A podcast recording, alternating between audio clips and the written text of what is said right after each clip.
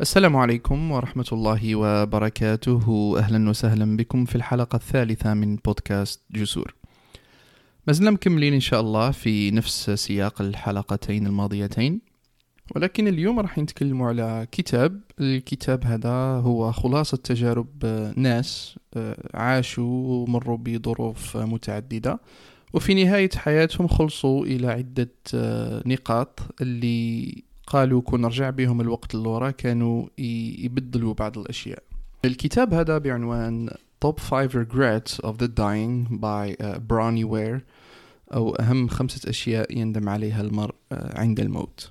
الكاتبة هذا الكتاب هي ممرضة أسترالية وكانت تعمل مع المرضى اللي وصلوا للمرحلة النهائية وين الطب ما قدرش يدير حاجة يعني uh, للحالة تاعهم وإن كانت الأعمار بيد الله ولكن أعطاوهم يعني بين أربع أسابيع تزيد وتنقص آه، قبل ما يتوفاو.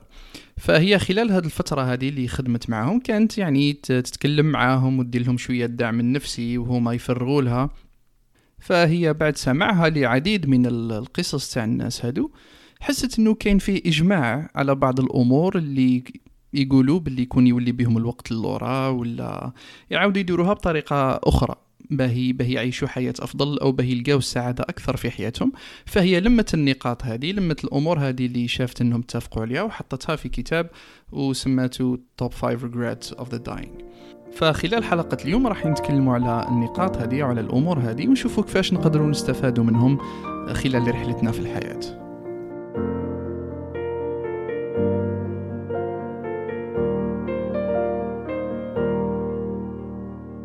نبداو أول شيء آه، ندموا عليه.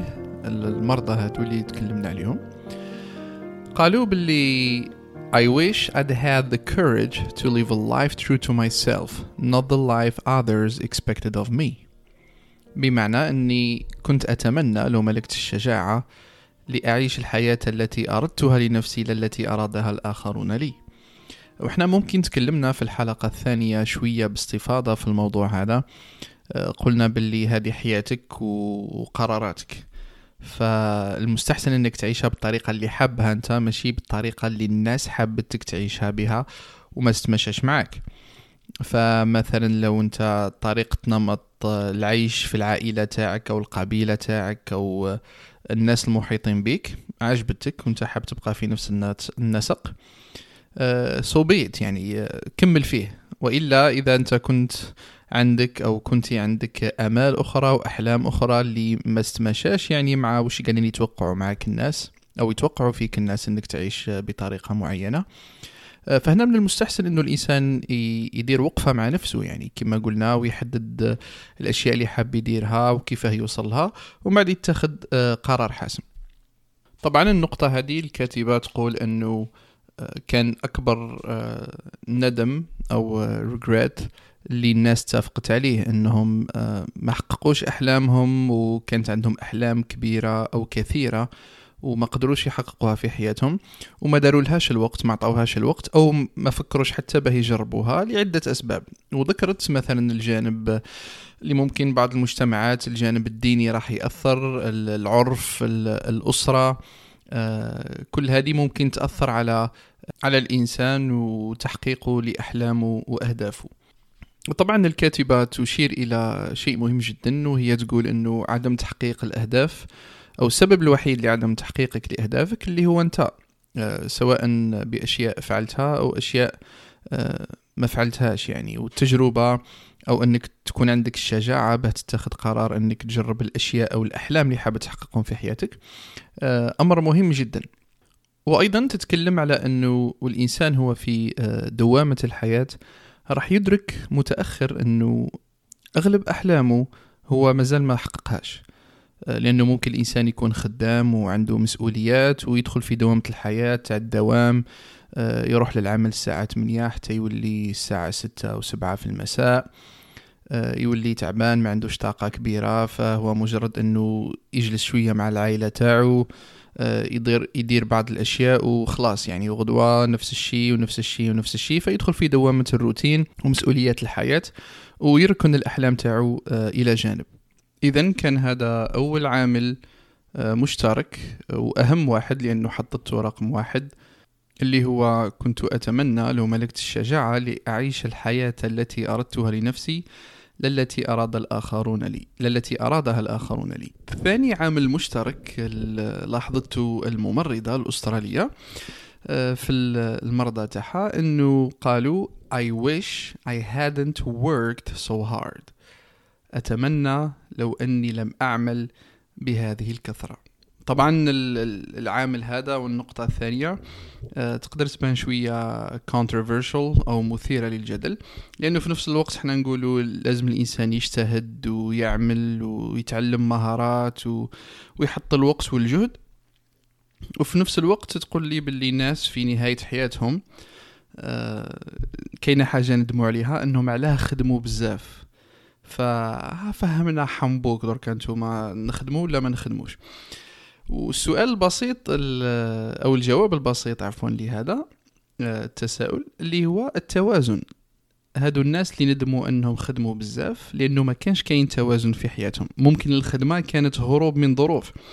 آه، أنا نعرف شخصيا يعني آه، ناس في الفترة تاع كوفيد كانوا ما يشتيوش يديو الأجازة تاعهم لأنه ما كانش ما يقدروش يسافروا ما يقدروش يروحوا الأماكن أو الفنادق خصوصا في في 2020 لما جات الأزمة في أول صيف فكانوا يفضلوا إنهم يعملوا خير من إنهم يقعدوا في الدار وما يديروا والو ومن بعد يجيهم اكتئاب أو يجيهم قلق أو يوليوا يفكروا بزاف في أمور. فكان العمل هروب مهم يعني. ولكن في حقيقة الأمر القضية قضية آه، توازن. آه، كما يقولون أنه فيه سبع أركان للحياة المتوازنة. كاين الجانب الروحاني واللي هو علاقة الإنسان آه، بخالقه وبربه. وكاين الجانب الصحي واللي هي الصحة الجسدية والصحة العقلية والنفسية أنه الإنسان ما يهملش صحته أكيد يعني لأنه من غير الصحة ما يقدر يدير والو. وكاين الجانب الشخصي من حيث الهوايات والتقدير الذاتي وكيفاه يحب نفسه ويرفه على نفسه إلى آخره. وكاين أيضا الجانب العائلي اللي هو هل الإنسان آه، عنده عائلة آه، سعيد مع شريك حياته مع أولاده والديه طبعا إخوانه وأخواته وأيضا الجانب الاجتماعي اللي هو الأصدقاء والناس المقربين المقربين عفوا من غير الأهل. وش علاقتك بهم؟ لازم يكون فيها اتزان أيضا. الجانب المهني آه، رقم ستة اللي هو مهم جدا إنك العمل اللي تقوم به تكون تشتيه وتكون حاب تعمله. باه ما تحسش روحك إنه في عليك ضغوطات وإنه لازم آه، تروح تخدم juste باه تدي الصوارد يعني ما عندكش ما تحسش بهذاك ال satisfaction ما تحسش بهذاك المتعة وأنت تقوم بالعمل تاعك. والجانب الآخر الأخير عفوا اللي هو الجانب المالي. هل أنت يعني وضعك المالي استثماراتك مدخراتك الدخل تاعك إنك مصادر الدخل تاعك هل هي منوعة هل هي مش منوعة. فلما الإنسان يخلي الأركان هذه في حياته متوازنة ما كانش ركن راح يطغى على ركن واحد آخر. في المقابل الممرضة تقول باللي آه، أغلب المرضى اللي تكلمت معهم واللي ندموا على الجانب هذا أنهم خدموا بزاف كان معظمهم رجال. آه، لسبب بسيط أنه هي كانت تتكلم في older generation أو جيل قديم شوية. فكان الأصل أنه الراجل هو اللي راح يخدم في المصانع والحياة كانت شقة شوية ماشي مسهلة بالتكنولوجيا اللي عندنا اليوم. والمرأة كانت تفضل أنها تقعد في البيت وتهتم بأمور الأسرة. آه، طبعا كانوا كاينين نساء أيضا اللي شكاو من الجانب هذا لأنهن أيضا كنا نساء عاملات وحطوا أوقات كثيرة في العمل فندموا على الجانب هذا. وطبعا الكلام هذا ماشي معناه إنه الإنسان ما يخدمش ولا ما يجتهدش في العمل آه، ولا ما يبذلش جهد. آه، بل بالعكس تماما لأنه الأمم هذه اللي سبقت وتفوقت في التاريخ وحتى في تاريخنا المعاصر آه، إنما وصلت إلى ما وصلت إليه من خلال العمل والاجتهاد وبذل الجهد والتخطيط وبذل الغالي والنفيس كما يقولوا. فهذه طبعا ما هيش دعوة أنه الإنسان آه، يكون كسول في العمل تاعه يقول لك آخرتها موت و... وخلاص أنا يعني آه، كون نروح من الشركة هذه وش راح يصرى ولكن الإنسان مطالب أنه يتقن العمل تاعه كما قال النبي عليه الصلاة والسلام إن الله يحب إذا عمل أحدكم عملا أن يتقنه. طبعا الإتقان في العمل مطلوب جدا. وكذلك الإحسان. أخبرني ما الإحسان؟ قال أن تعبد الله كأنك تراه فإن لم تكن تراه فإنه يراك. أنه الإنسان يراعي الله عز وجل ويخدم بضمير أنه يقدم الشيء اللي عليه. بكل جهد وبدون أي كسل. فهو لما تكون النية تاعو بالطريقة هذه فهو يحتسب على الله أنه يؤجر عليها حتى وهو نائم يعني. والعبادة هنا تكون بمفهومها الكامل الشامل وليس فقط أداء الفرائض الدينية. لأن النبي عليه الصلاة والسلام يقول إنما الأعمال بالنيات وإنما لكل امرئ ما نوى. يعني الإنسان كي يجدد النية تاعو في العمل اللي يقوم به فهو مأجور عليه. يقول حتى بعض السلف أنه والله إني لأحتسب على الله نومتي كما أحتسب عليه قومتي. بمعنى أنه حتى لما يروح يرقد ويرتاح فالنية تاعو هو باه يكون عنده طاقة أكبر لليوم الموالي باش يقوم بالعبادات ويقوم بأعماله اليومية ويبقى فرد منتج في المجتمع.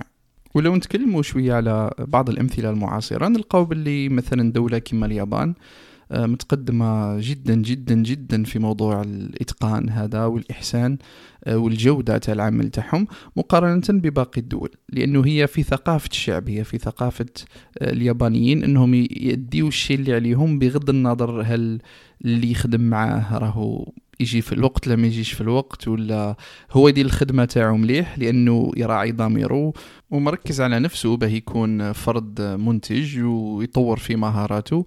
ومهتم بنفسه يعني ما يلاحظش في الناس وما يقارنش إنه روحه بالناس. آه، المهم إنه يشوف كل يوم باللي راهو يتطور عن اليوم اللي قبله وخلاص. وناخذ على سبيل المثال شركة يابانية مشهورة وعالمية اللي هي شركة تويوتا اللي دائما تصنف من آه، أحسن الشركات في جودة السيارات. أنت لما تشتري سيارة تويوتا مثلا ما يكونوش فيها أعطال بزاف وتقعد معك سنوات وسنوات وسنوات مقارنة مع باقي شركات السيارات الأخرى. والجودة هي دليل آه، الإتقان. آه، حتى أنا نذكر في فيلم The Last Samurai اللي شاف الفيلم هذا تاع الممثل الأمريكي توم كروز. آه، طبعا هو كان مأسور عند الجيش الساموراي. الجيش الساموراي هو كان يخدم الإمبراطور الياباني. آه، المهم توم كروز في الفيلم هذا كان مبعوث من الجيش الأمريكي باه يعلم شوية الجيش الياباني آه، النظامي اللي مع الإمبراطور كيفاش يستعملوا سلاح الذخيرة إلى آخره. ولكن وقع في الأسر تاع آه، ساموراي ودوه معاهم للقرية تاعهم. وهو يحكي كي كان في القرية هذيك قال قال كلمة اللي قعدت في في الذاكرة تاعي الصراحة واللي هي تعكس ثقافة اليابانيين ممكن إلى حد الساعة. يقول إنه they are an intriguing people. From the moment they wake they devote themselves to the perfection of whatever they pursue. I have never seen such discipline. بمعنى أنهم من أول لحظة يقوموا فيها من النوم تاعهم وهما يديروا كل حاجة في حياتهم في إتقان كبير. وممكن حتى مشاهد الفيلم توضح إنه الأشياء اللي كانوا يقوموا بها بسيطة جدا آه، ولكن آه، كانوا دائما يحرصوا إنها تكون في قمة الإتقان آه، والتنظيم. و من خلال الفيلم هذا أيضا أنا تعلمت صراحة إنه معنى كلمة ساموراي is to serve. آه، حتى الممثل الأمريكي يقولها أنه آه، كلمة ساموراي آه، جاية من فعل في اللغة اليابانية للمعنى تاعو to serve إنك تخدم أو تقدم خدمة. أنت تتكلم جد والله ما أعرف غير منك دلوقتي أبو حميد.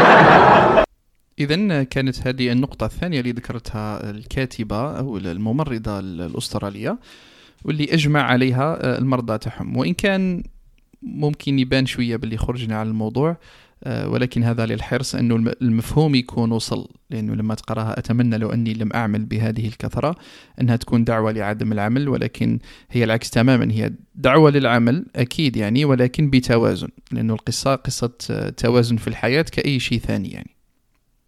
نروح الآن للنقطة الثالثة واللي هي مهمة جدا.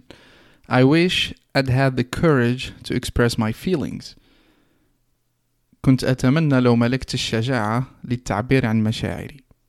أيوة هذه هذه محتاجة حلقة وحدها يعني لأنه كثير من الناس يعيشوا حياتهم وهما يك- يكبتوا في المشاعر اللي عندهم. مثلا حتى مشاعر إذا كانت مشاعر إيجابية كمشاعر الحب أو الصداقة أو كذا ولكن حتى المشاعر السلبية أنه الإنسان يكون حاسس بشيء سلبي ولا حب يفضفض شوية ولا مثلا واحد قلقه فيحشم أنه يقول له أنك قلقتني في الموضوع الفلاني فيبقى يكتم ويكتم ويكتم. وما يعبرش عن مشاعره وهذا يعاود يرجع عليه بصورة جد سلبية سواء حتى في صحته يعني. والدراسات كثيرة اللي توضح الأمور هذه. أنه كبت المشاعر يقدر يؤدي إلى أمراض عضوية ناهيك عن مشاكل نفسية. والسبب الرئيسي وراء كبت المشاعر وعدم التعبير عنها اللي هو الخوف من ردة فعل الآخرين. إحنا كامل عندنا أكيد علاقات اجتماعية مع الأهل أو أصدقاء أو كذا آه، ولكن ساعات التعبير عن المشاعر هذا دايما نخافوا إنه لو صرحت بمشاعري الطرف الآخر راح. ممكن يتأثر ممكن يتحسس فدايما نخافوا من ردة الفعل. حتى لو كانت تأثر علينا. عليها قالوا آه كنت أتمنى لو ملكت الشجاعة لأنها it takes courage. يعني آه لازم الإنسان يكون آه شجاع به يقدر يعبر على مشاعره آه بغض النظر عن ردة الفعل. مادام التعبير عن المشاعر يكون آه، يعني بشكل محترم بدون جرح لمشاعر الناس أو بدون آه، خدش لحيائهم أو كذا. فإنك تعبر على مشاعرك بشكل صادق راح يخليك تحس براحة نفسية راح يعطيك سلام داخلي إنك عبرت على مشاعرك سواء التعبير هذا كان بطريقة إيجابية كما قلنا تعبر على مشاعر إيجابية أو مشاعر سلبية يعني آه، حاجة كده تقلق فيك أو كذا وأنت تعبر عليها. والملفت للانتباه إنه آه، من خلال هذا الكتاب يبين إنه المرضى اللي تكلمت معاهم الممرضة أكيد يعني الإنسان في نهاية حياته مش راح يخاف بزاف من رده فعل الناس ولا خلاص it's over يعني ما مش راح يحسب حسابات كثير يعني قبل ما يتكلم ولا قبل ما يعبر على مشاعره. فالملفت إنه حتى وهما يعني في آخر أيامهم ما زالت هذيك المشاعر اللي ما عبروش عليها ما زالوا يشفوا عليها وما زالت تتبعهم في حياتهم. وهذا هو الشيء اللي اللي يخوف شوية إنه الإنسان كي ما يعبرش على مشاعره يبقى هزها في في باله وتبقى دائما تتبع فيه وممكن اللي تسبب له كما قلنا أمراض أو مشاكل نفسية. وهنا كاينة نقطة مهمة اللي لازم نطرقوا ليها اللي هي ما تقدرش تعبر على مشاعرك إذا كنت ما تعرفهمش. وأغلب الناس راح يعرفوا آه، تلت مشاعر فقط اللي يعبروا بها على كل الأشياء اللي داخلهم اللي هي مشاعر الفرح أو الحزن أو الغضب فقط يعني مع إنه كاين مشاعر كثيرة. أنت مثلا آه، واحد مكتئب عنده اكتئاب يقول لك والله أنا مكتئب باليومين هادو مع إنه ممكن يكون محبط لأنه الاكتئاب والإحباط مش كيف كيف يعني.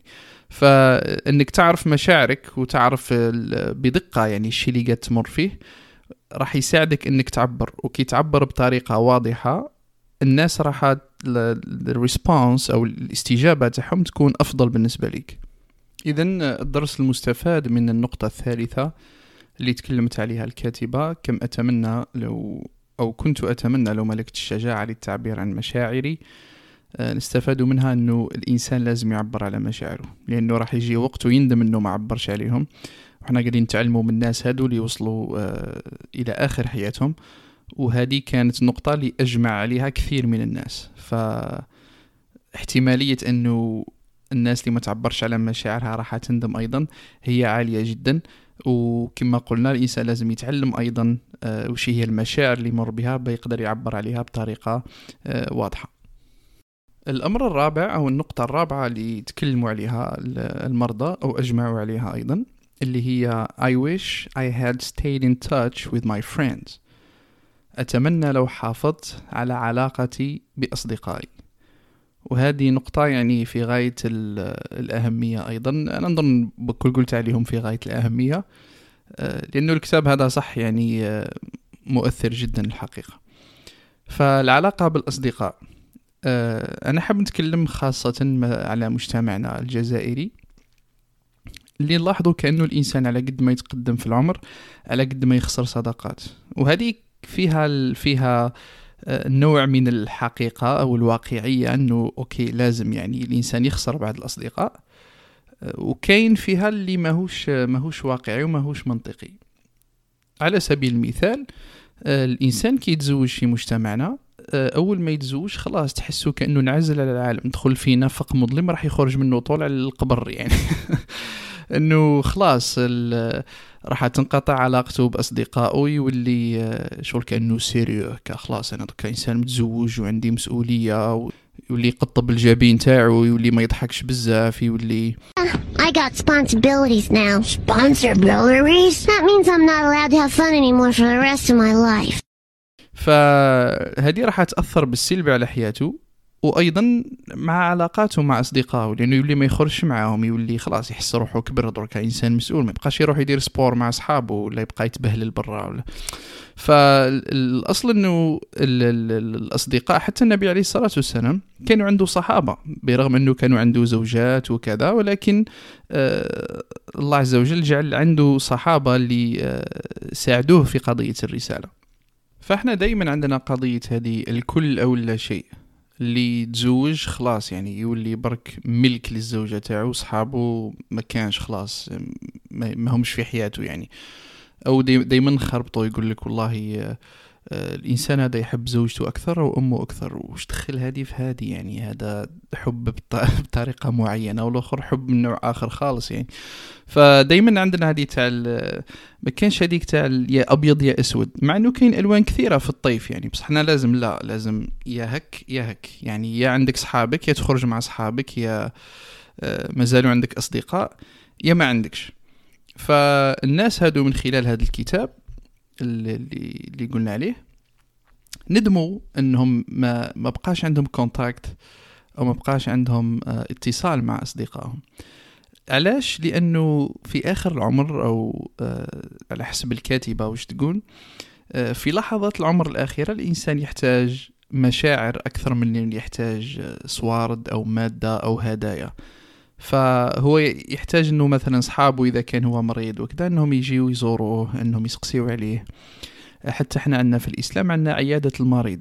أنت كي تروح تشوف مريض. القضية مش قضية كيلو تفاح اللي راح تديله ولا الفاكهة اللي راح تديله. هي القضية إنك كي تروح آه، they feel valued كما يقولوا. يحسوا إنه عندهم آه، قيمة.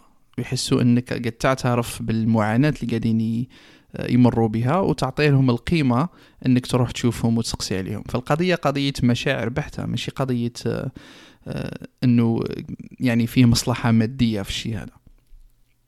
وإن كان آه، صداقة المنفعة هذه حسب أرسطو هي كاينة لأنه أرسطو يقسم ال- الصداقة إلى ثلاث أنواع صداقة الفضيلة صداقة المتعة وصداقة المنفعة. صداقة المنفعة اللي هي مثلا كما إحنا نقولوا بالدرجة تاعنا صداقة تاع المعرفة.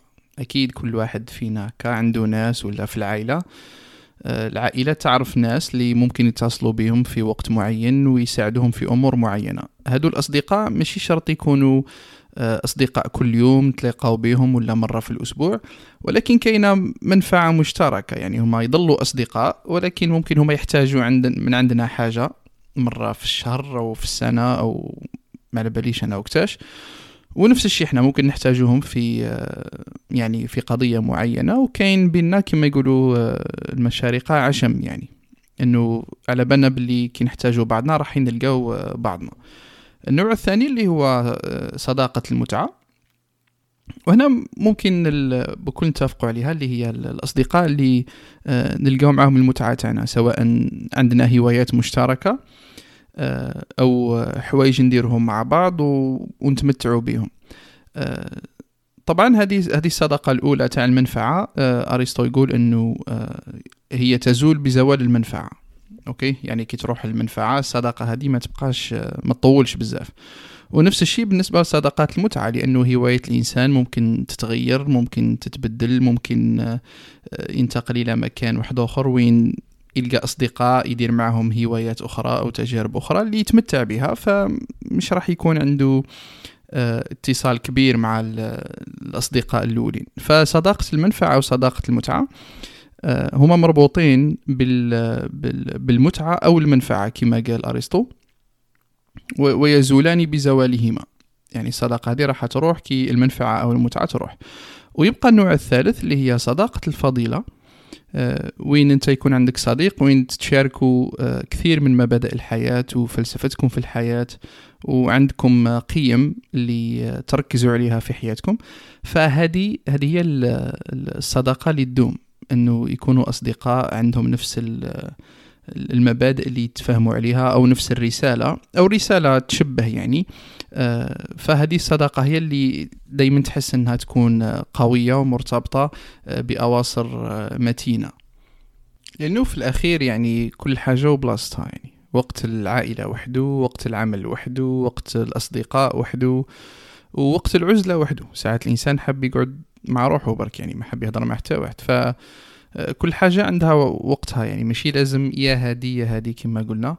آه، ونعاودوا نرجعوا بالك شوية آه، للنقطة الثانية اللي قالوا إنهم تمناوا إنهم ما يخدموش بزاف وتكلمنا على التوازن آه، في الحياة اللي هذا هو السر إنه الإنسان يوازن بين كل شيء وبينها الصداقة. إنه هادو الناس قالت الكاتبة إنهم ندموا كثير في آخر حياتهم باللي ما بقاش معاهم ما بقاش عندهم عفوا اتصال مع أصدقائهم وهذا الشيء أثر عليهم بزاف في أيامهم الأخيرة. نمر الآن للنقطة الخامسة والأخيرة اللي تكلمت عليها الكاتبة في الأشياء اللي ندموا عليها المرضى تاعها. I wish that I had let myself be happier. أتمنى لو كنت تركت نفسي لتكو لتكون أكثر سعادة. والحقيقة كي تسمع العنوان هذا تحس كأنهم كانوا على بالهم كيفاش يكونوا سعداء. بصح ما حبوش يخليو روحهم يكونوا سعداء. يعني هذا هو الاحساس اللي عطاه لي العنوان. آه، هي تقول إنه آه هذا تاني كانت النقطة هذه كانت آه, موجودة كثير من خلال المحادثات تاعها مع المرضى. وقالت باللي هما تعلموا قالوا لها باللي تعلموا في في حياتهم إنه السعادة هي قرار وإنهم كانوا عارفين وش راح يخليهم سعداء. ولكن كانوا دائما يتحججوا بمتطلبات الحياة و... وانه المجتمع راهو يمشي بالطريقة هذه ومشينا اللي راح نغير الكون ومشينا اللي راح نغير الكون. آه، إلى اخره من الشعارات هذه اللي بكل عارفينها. آه، فهما كأنهم كانوا حاسين بالذنب في آخر حياتهم. آه، كان المفروض أنهم يتبعوا الحوايج اللي يحبوا يديروها وأنهم كانوا يديروا التغيير لأنه كلنا عندنا منطقة أمان ما نحبوش نخرجوا منها. ولكن دائما التغيير يكون صعب في البداية آه، وكما يقولوا الحياة الحقيقية تبدأ بعد منطقة الأمان. وأنه من حق كل إنسان أنه يعيش سعيد في حياته لدرجة أنه ال Declaration of Independence أو إعلان الاستقلال تاع الولايات المتحدة الأمريكية من بريطانيا العظمى سنة 1776 في الرابع من جويليا ذكروا الحقوق الإنسانية المكفولة اللي ربي سبحانه أعطاها للإنسان وذكروا منها life, liberty and the pursuit of happiness. أن هي الحياة الحرية والسعي نحو السعادة. فإنك تكون سعيد أو تبحث عن السعادة في حياتك هو حق إنساني وحق دستوري أيضا. فالكاتبة تذكر إنه المرضى تاعها ندموا في آخر حياتهم إنهم ما خلوش نفسهم سعداء. وهذا هو الدرس اللي نتعلموه من آه، آخر نقطة في الكتاب آه، إنه من حقك إنك تكون سعيد وإنك تبحث عن السعادة وإنه دير الأشياء اللي تخليك سعيد وفرحان في حياتك. وبهذا نكون ختمنا الخمس أشياء اللي ذكرتها الكاتبة بروني وير آه، في كتابها أهم خمسة أشياء يندم عليها المرء عند الموت. أو The Top 5 Regrets of the Dying. ونعود نذكروهم آه، سريعا باش نتفكروهم آه، كنت أتمنى لو ملكت الشجاعة لأعيش الحياة التي أردتها لنفسي للتي أرادها الآخرون لي. والشيء الثاني أتمنى لو أني لم أعمل بهذه الكثرة. الشيء الثالث أتمنى لو ملكت الشجاعة للتعبير عن مشاعري. الشيء الرابع أتمنى لو حافظت على علاقتي بأصدقائي. والشيء الخامس أتمنى لو كنت تركت نفسي لتكون أكثر سعادة. والملاحظ أنه آه، في الأشياء هذه اللي ندموا عليها آه، واحد ما قال مثلا أنه ندمت أني ما شريتش آه، البيت الفلاني أو السيارة الفلانية أو ندمت أني ما خدمتش في الشركة الفلانية أو ندمت أني ما درتش البزنس الفلاني. في الأخير كل الأشياء اللي ندم عليها الإنسان كانت عندها علاقة بالمشاعر تاعو وعندها علاقة بالعلاقات تاعو. لأنه إحنا كائنات اجتماعية وعندنا آه، كما يقولوا biological imperative to connect with other people. كأنه عندنا ضرورة بيولوجية إنه يعني تكون عندنا اتصال مع باقي البشر وباقي الناس. فالعلاقة تاعنا بالناس اللي حولنا سواء في البيت أو في العمل أو في, في الأصدقاء على قد ما تكون الجودة تاع العلاقات هذه وتكون علاقات مليحة على قد ما راح تنعكس إيجابيا آه، على حياتنا والعكس بالعكس إذا كانت آه، سلبية راح تنعكس آه، سلبيا على حياتنا. نتمنى أنه الحلقة هذه تكون عجبتكم وأنا كي نسجل فيها يكون دخل علينا رمضان من سنة 1443 هجرية والموافق ل 2022 ميلادية. نتمنى لكم كامل رمضان مبارك لكم ولعائلاتكم. وتقبل الله منا ومنكم صالح الأعمال فيه إن شاء الله. والسلام عليكم ورحمة الله وبركاته.